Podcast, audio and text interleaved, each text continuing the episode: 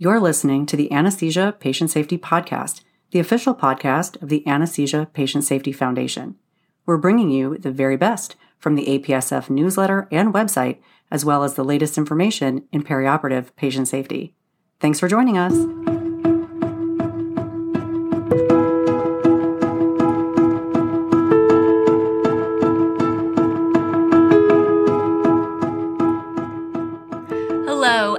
Welcome back to the Anesthesia Patient Safety Podcast. My name is Alli Bechtel, and I'm your host. Thank you for joining us for another show. The June 2023 APSF newsletter is here. Wherever you are in the world, perhaps you are lounging poolside and kicking off summer, or getting ready to hit the ski slopes heading into the winter season, we have some great articles for you. This is our first show featuring the new June 2023 APSF newsletter articles, and we are going to be talking about, well, I will leave you in suspense just for a moment. Before we dive into the episode today, you've heard me recognize our corporate supporters on this show, but there's another supporter who is absolutely essential you. Every individual donation matters so much. Please visit apsf.org and click on the Our Donors heading and consider making a tax deductible donation to the APSF. Are you ready to open up the June 2023 APSF newsletter?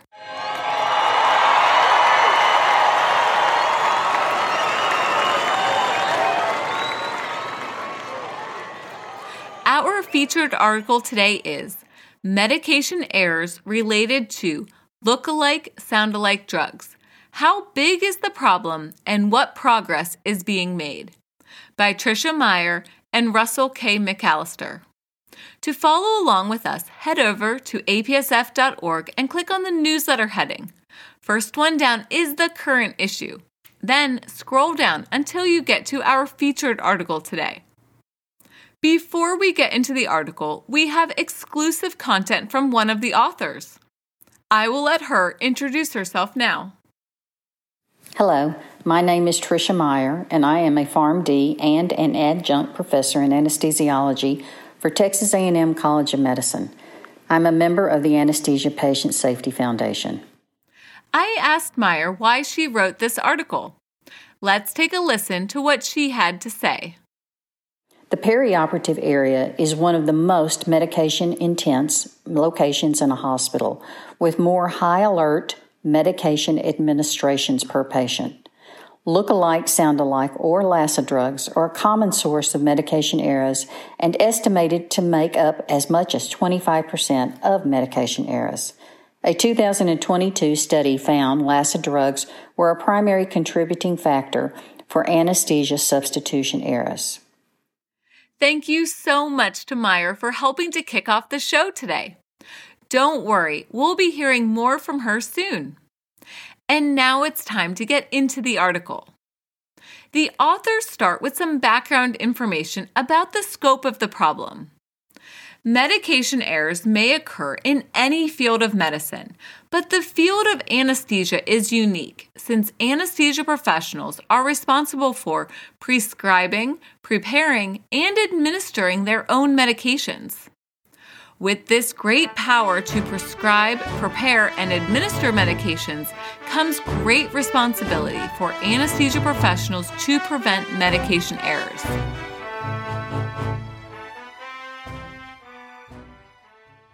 There are several reasons why medication errors may occur. Today, we are going to look closely at medication errors related to look-alike and sound-alike or LASA drugs and the similar appearance of the medication vials. Let's define LASA medications, which include the following. Number one, medications with similar physical appearance related to the packaging. Number two, medications with similar names and spelling. And number three, medications with similar phonetic pronunciation.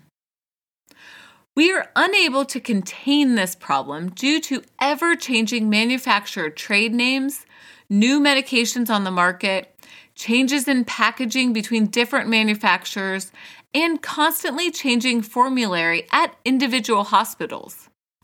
Drug shortages add to the problem by forcing pharmacies to order medications from different suppliers in order to maintain the supply of medications at their hospital. This may mean that all of a sudden a medication vial changes appearance in the anesthesia drug cart, leading to an increased risk for a medication error. Has this ever happened to you? You open up your anesthesia cart and reach down to grab a vial of ondansetron, and the vials look totally different. Did you receive notice about the change in ondansetron vial appearance? This is a big threat to anesthesia patient safety. Let's take a look at the literature on medication errors. We'll start with the 2022 article published in Anesthesia and Intensive Care analysis of medication errors during anesthesia in the first 4,000 incidents reported to WebAIRS by Kim and colleagues. This study reviewed the first 4,000 incidents reported in the WebAIRS Anesthetic Incident Reporting System from Australia and New Zealand anesthesia professionals. The authors discovered 462 incidents involved medication errors. Incorrect dosing and substitution were the top ranked error categories. A primary contributing factor for the substitution medication error was look-alike drugs. Keep in mind that LASA related drug errors may lead to worse complications when they involve high alert medications like opioids insulin, anticoagulants, or neuromuscular blocking drugs, or hazardous medications like chemotherapy agents, or potentially dangerous routes of administration such as intrathecal administration. Another consideration is that each medication vial will have at least three names the chemical name, the generic name, which may vary by country, and more than one brand or trade name. Plus, medication vials may share similar appearances in terms of the color of the vial medication cap, as well as similar labels. Check out figures 1A, 1B, and 1C in the article for more examples. You may be able to just open up your anesthesia cart for additional examples, and you can check out the APSF Look-alike Drug Vials latest stories and gallery section. You can find this over at apsf.org by clicking on the Patient Safety Resources. The ninth one down is dedicated to look-alike drug vials. Thank you to all of the anesthesia professionals who have submitted stories and pictures to help improve patient safety. Next up, the authors remind us that it is difficult to know exactly how many LASA drug errors occur but it is estimated that about 25% of medication errors are due to LASA drug errors. This may be one of the most common contributing factors for medication errors. We know that look alike and sound alike medications contribute significantly to medication errors, but so far, regulatory agencies, hospitals, and individual practitioners have been unable to eliminate this big threat to patient safety. Let's review several cases of LASA errors to further illustrate the scope of the problem. First up, you may have heard about the recent fatal drug error when a nurse intended to give a benzodiazepine, midazolam, or Versed to a patient to treat procedural anxiety.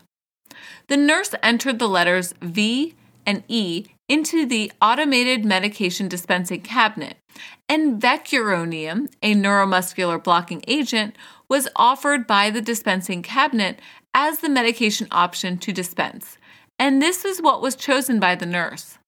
Then she bypassed several safety measures in order to withdraw and then administer vecuronium instead of the intended Versed to the patient, which led to the ultimate demise of the patient.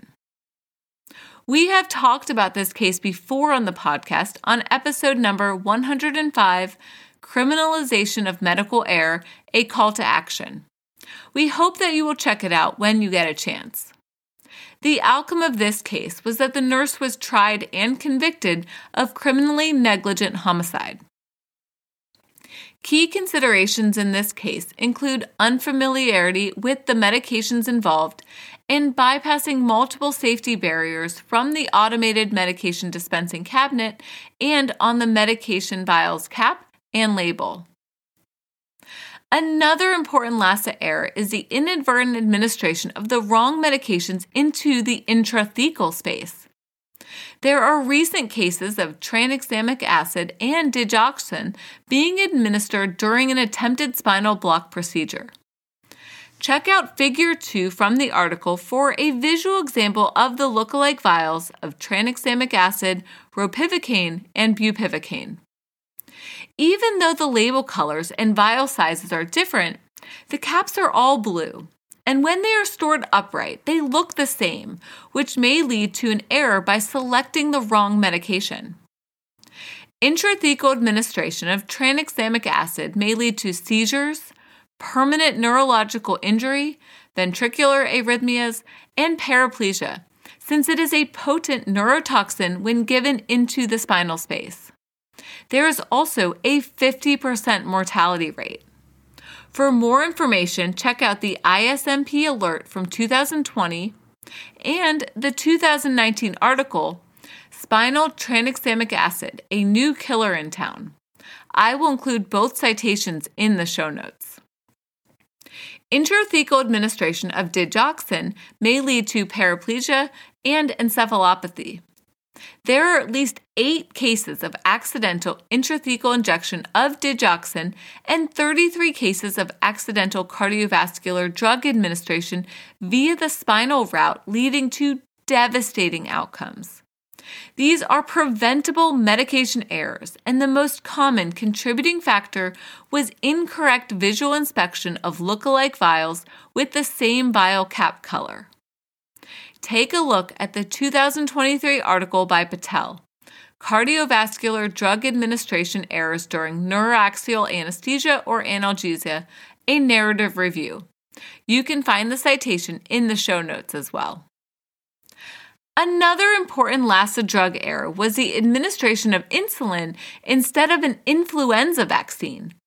This happened in a group care facility and for an employee group symptomatic patients required hospitalization. In both of these cases, the drug error was due to the similar appearance of the two vials. Before we wrap up for today, we are going to start talking about ways to prevent LASA errors.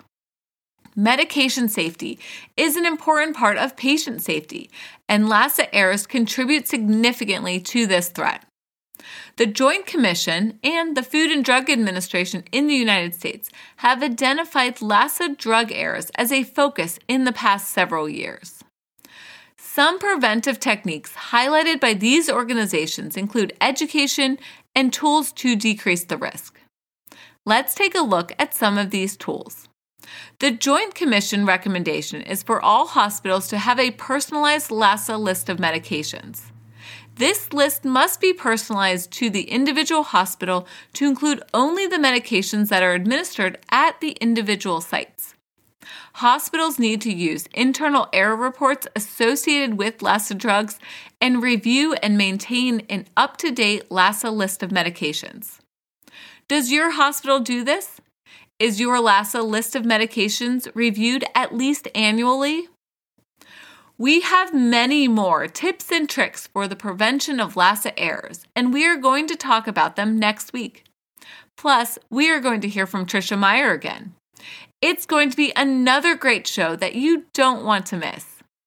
Do you have a look-alike vial story or picture? You can submit it to the APSF gallery. I will include a link to the submission in the show notes, and you can browse the gallery for more information about look-alike vials. If you have any questions or comments from today's show, please email us at podcast at apsf.org. Please keep in mind that the information in this show is provided for informational purposes only and does not constitute medical or legal advice. We hope that you will visit apsf.org for detailed information and check out the show notes for links to all the topics we discussed today. The all new June 2023 APSF newsletter is here. We are so excited to continue to talk about the new articles with more exclusive content from the authors right here on this podcast in the upcoming weeks. In the meantime, we hope that you check out the new newsletter. And for more anesthesia patient safety content all week long, we hope that you will follow us on Twitter at apsf.org, or you can like and share our posts on Instagram and Facebook. Before you know it, the next podcast episode will be ready to drop. Until next time, stay vigilant so that no one shall be harmed by anesthesia care.